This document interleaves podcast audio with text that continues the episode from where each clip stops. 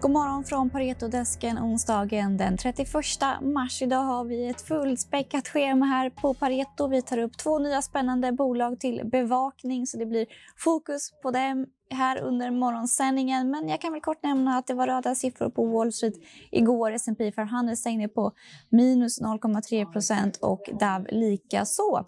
Den amerikanska tioårsräntan steg till högsta nivån på 14 månader men föll sedan tillbaka till 1,71 procent. Så vad händer här på Pareto då? Jo, vi har tagit upp Eh, både Essity och eh, MGI till bevakning, alltså Media and Games Invest. Två köpcase med två olika inriktningar. Essity väntas bli en post-pandemic winner drivet av organisk tillväxt och marginalförbättringar. Och eh, spel och mediebolaget Media and Game Invest är en riktig förvärvsmaskin. Vi börjar med Essity, Axel Persson. Vi tar idag upp Eh, bolaget till bevakning med en köprekommendation och en riktkurs på 320 kronor aktien. Berätta varför det här är ett bra case. Jo, men det är ett bolag som vi tror kommer vara en vinnare efter pandemin. Ehm, marknaden stöds av starka underliggande trender som en åldrande befolkning eller växande medelklass. Samtidigt som vi också ser en strukturellt ökad medvetenhet kring just hälsa och hygien. Vi tror att de här negativa effekterna som vi har sett under coronapandemin och främst då på den organiska tillväxten kommer att komma tillbaka här när samhället mer och mer normaliserats. Så att vi ser ingen större strukturell negativ påverkan på just SETU. Men utöver den organiska tillväxten så ser vi också att de har eh, plats för att öka sina marginaler. Vi antar att de kommer nå eh, det lägre intervallet av sitt implicita marginalmål för 2025 redan 2023. Och hur ska de arbeta för att nå de här marginalmålen? Ja, men det är de på flera sätt och ett är ju som jag nämnde just när den organiska tillväxten kommer tillbaka. Men man kan också minska marginalgapet exempelvis mellan tillväxtmarknader och mogna marknader. Man kan fortsätta optimera produktportföljen, exempelvis genom att lämna mindre lönsamma kontrakt. Fortsätta med kostnadsbesparingar och som jag nämnde tidigare att man också gynnas av ett strukturellt skifte för just hygien och hälsa efter pandemin. Eh, något som vi heller inte räknar med, eh, men som såklart är intressant på sikt, är ju förvärv. Ehm, och SCT har ju en robust balansräkning. Verksamheten genererar starka kassaflöden som såklart drar ner skuldsättningsgraden. Ehm, så vi ser ju utrymme för eh, rätt mycket förvärv fram till 2023, vilket såklart hade varit en, en trigger för caset. Vart tror du de letar efter nya bolag? Vilka marknader vill man växa i och var, var vill man vara? Man vill ju helt klart växa inom de affärsområdena som är personal care och professional hygiene. Eh, det är ju där det finns en eh, högre marknadstillväxt, mer attraktiva kategorier och där marknaden eh, helt klart inte är lika konsoliderad som andra marknader. Aktien har underperformat senaste tiden. Jag antar att det finns bra nivåer nu att gå in i det här bolaget. Ja, men det tycker vi absolut. Och det senaste året har aktien backat 6-7 procent. Det här kan ju ställas mot ett brett index som är upp mer än 50 procent. Eller närmsta konkurrenten som är upp mellan 10 och 20 procent.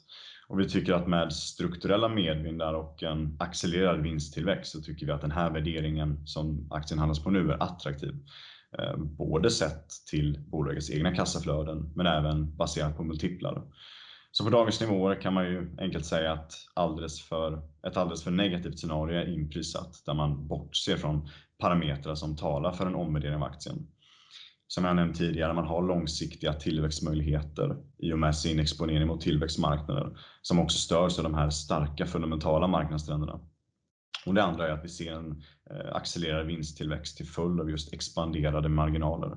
Eh, som jag också nämnde, exempelvis genom att optimera produktportföljen. Så aktien just nu värderas ju till en historiskt hög rabatt eh, och vi ser absolut en potential för en omvärdering av aktien framöver. Ja, en post-pandemic winner alltså. Tack så mycket Axel Persson. Tack så mycket. Och vi går vidare till MGI som vi också inleder bevakning av idag med en köprekommendation och en riktkurs på 64 kronor aktien. Stängde igår på 36 kronor och 50 öre. Marlon Wernick, berätta om caset. Ja, precis. Vi tar upp eh, Median Games Invest, eller MGI som vi kan kalla dem, eh, till bevakning. Taget per 64 spänn. Eh, MGI är lite precis som det låter ett eh, media eller marketing och gamesbolag. Ehm, man har en, en, eh, en split på ungefär 50-50 på intäkterna från media, media och gamesidan. Eh, Medan gaming står för en större del av ebitda, eh, 80% Så det är högre lönsamhet eh, där. Man har en spelarbas, kundbas mot Nordamerika, Europa Eh, mot primärt på PC eh, på gamingsidan. Eh, väntas dock växa mer på mobil och Asien framöver. Man är exponerade alltså mot två starkt underliggande branscher, eh, både gaming som stort och media väntas växa en 10-12 CAGR per år eh, fram till 2024 eh, och beyond. Ehm, går vi in lite på gaming sidan så fokuserar man primärt på MMO och casual-spel. Uh, ehm, free to play. Nämnvärt är att man har en spelarbas, en väldigt lojal spelarbas på gamingsidan. Eh, stora delar av, eh, av intäkterna är från spelare som har spelat spelen över fem år. Vilket gör ju att, eh, att eh, inte kanske lika mycket marketing, men, men, men framförallt så är det ja, bra lönsamhet i, i spelarbasen och det är lite uppdateringar så för att hålla kvar spelarna. Ehm, på mediasidan så, så effektiviserar man egentligen marketingen åt sina kunder väl diversifierad kundportfölj. 60 av, av intäkterna kommer från gamingkunder. Så MGI är ju i mångt och mycket då ett gamingbolag med en exponering mot gaming på, på runt 80% totalt då, med media och, och gamingsidan. Varför har MGI valt att fokusera både på media och spel? Vad är det för fördelar här? Mm. Uh, nej men det är ju synergier. Uh, det är stora synergier Eh, till exempel 80% av eh, marketingen från gaming-segmentet idag går inhouse via mediasegmentet. Eh, och, och mediasegmentet har en otroligt stark databas och, och know-how i marketing, eh, hur man effektiviserar den, eh, vilket då gaming-segmentet kan eh, dra till, eh, till nytta på. Eh, och inte minst nu när man kommer fokusera lite mer kanske i alla fall på mobilsidan framåt, eh, som är väldigt konkurrensutsatt och, och, och är lite mer user acquisition heavy så, så, så, tror jag att media, mediasidan kommer bidra eh, väldigt väl eh, och, och, få ner kostnadssidan på marketing till exempel. Så eh, korta svaret är väldigt stora synergier egentligen, eh, vilket man eh, kan dra till nytta av eh, och som vi tror ser eh, effekt av här fram, eh, ja, från 2021 här och framåt. Då. MGI har ju gjort över 30 förvärv historiskt. Berätta lite om deras förvärvsstrategi. Vad letar man för efter för typ av bolag? Ja, nej, men det är ju väldigt förvärvsfokuserat bolag. Eh, gjort som du säger över 30 stycken. Eh, kommer fortsätta i en takt runt 2-5 bolag per år. Eh, så kommer inte dra ner på den takten.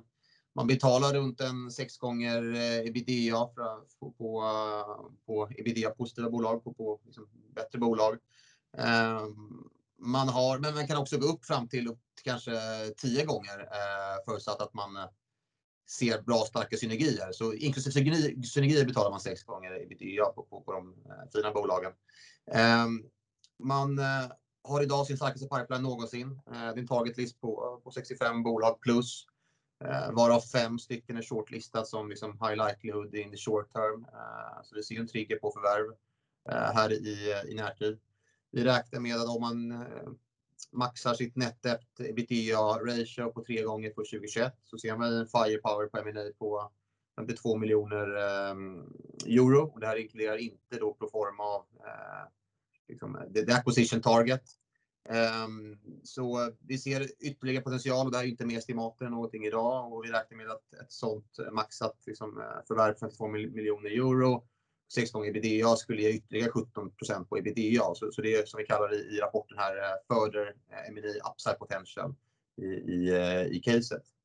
Uh, och, och, sen så givet mediasidan så, så har man ju också enklare att räkna hem förvärv givet synergierna med media och marketing uh, jämfört med kanske andra konkurrenter som, som kollar på samma förvärvsobjekt. Så, uh. Ja, som du säger Malon, det finns en del andra konkurrenter som också är ute och letar efter bolag. Hur många bolag finns det att köpa? Är det någon risk att MGI är för liten spelare och inte ska kunna konkurrera med de andra spelbolagen?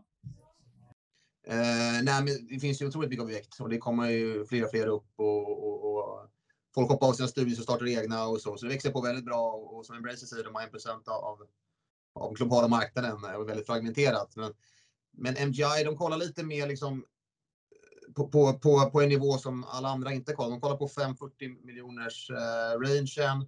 Eh, och återigen, jag, menar, jag, jag tror MGI eh, mot vissa konkurrenter har enklare att räkna hem förvärvsobjekt givet synergierna på mediesegmentet, vilket andra gamingbolag inte har. Så eh, om de kan räkna hem ett värv kanske på åtta gånger ebitda med synergier så kanske de andra slutar på sju just för att de inte har den här media mediasynergieffekten. Och det är väl också en av styrkorna att, att sitta eh, med både mediasegment och gaming-segment som MGI gör. Eh, vilket jag tror blir, blir viktigt eh, framåt och inte minst då inom mobilsegmentet men också när man kollar lite mer på, på, på Asien men också ja, de, de andra PC och, och så som är stora idag.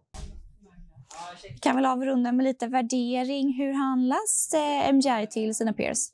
Ja, men det här blir intressant och, man handlas på en eh, 40 eh, eh, discount mot om vi kollar på free to play peers men också mot, ja, någonstans där på, om vi kollar mot Nordic peers. Och kollar vi på, på siffrorna så, så, så väntas MGI växa starkare på våra estimat, både vad gäller revenue och ebit de närmsta åren jämfört med peersen. Också en starkare marginalexpansion. Så vi menar ju att man ska handlas minst i paritet mot jämförbara peers eh, och kanske till och med lite, lite premium. Eh, och, och, och där landar vi i en target price på 64 kronor per aktie eh, som också backas upp av vår eh, DCF valuation som ger 67 kronor. Så, så ja, nej men eh, köprekommendation eh, sammantaget på, på, på MGI 64 kronor target price. Tack så mycket, Marlon Wernick. Ja, och förutom de här två initieringarna så har vi också pratat ABB idag, en preview inför Q1-rapporten. Anders Roslund tar upp riktkursen till 320 från 300.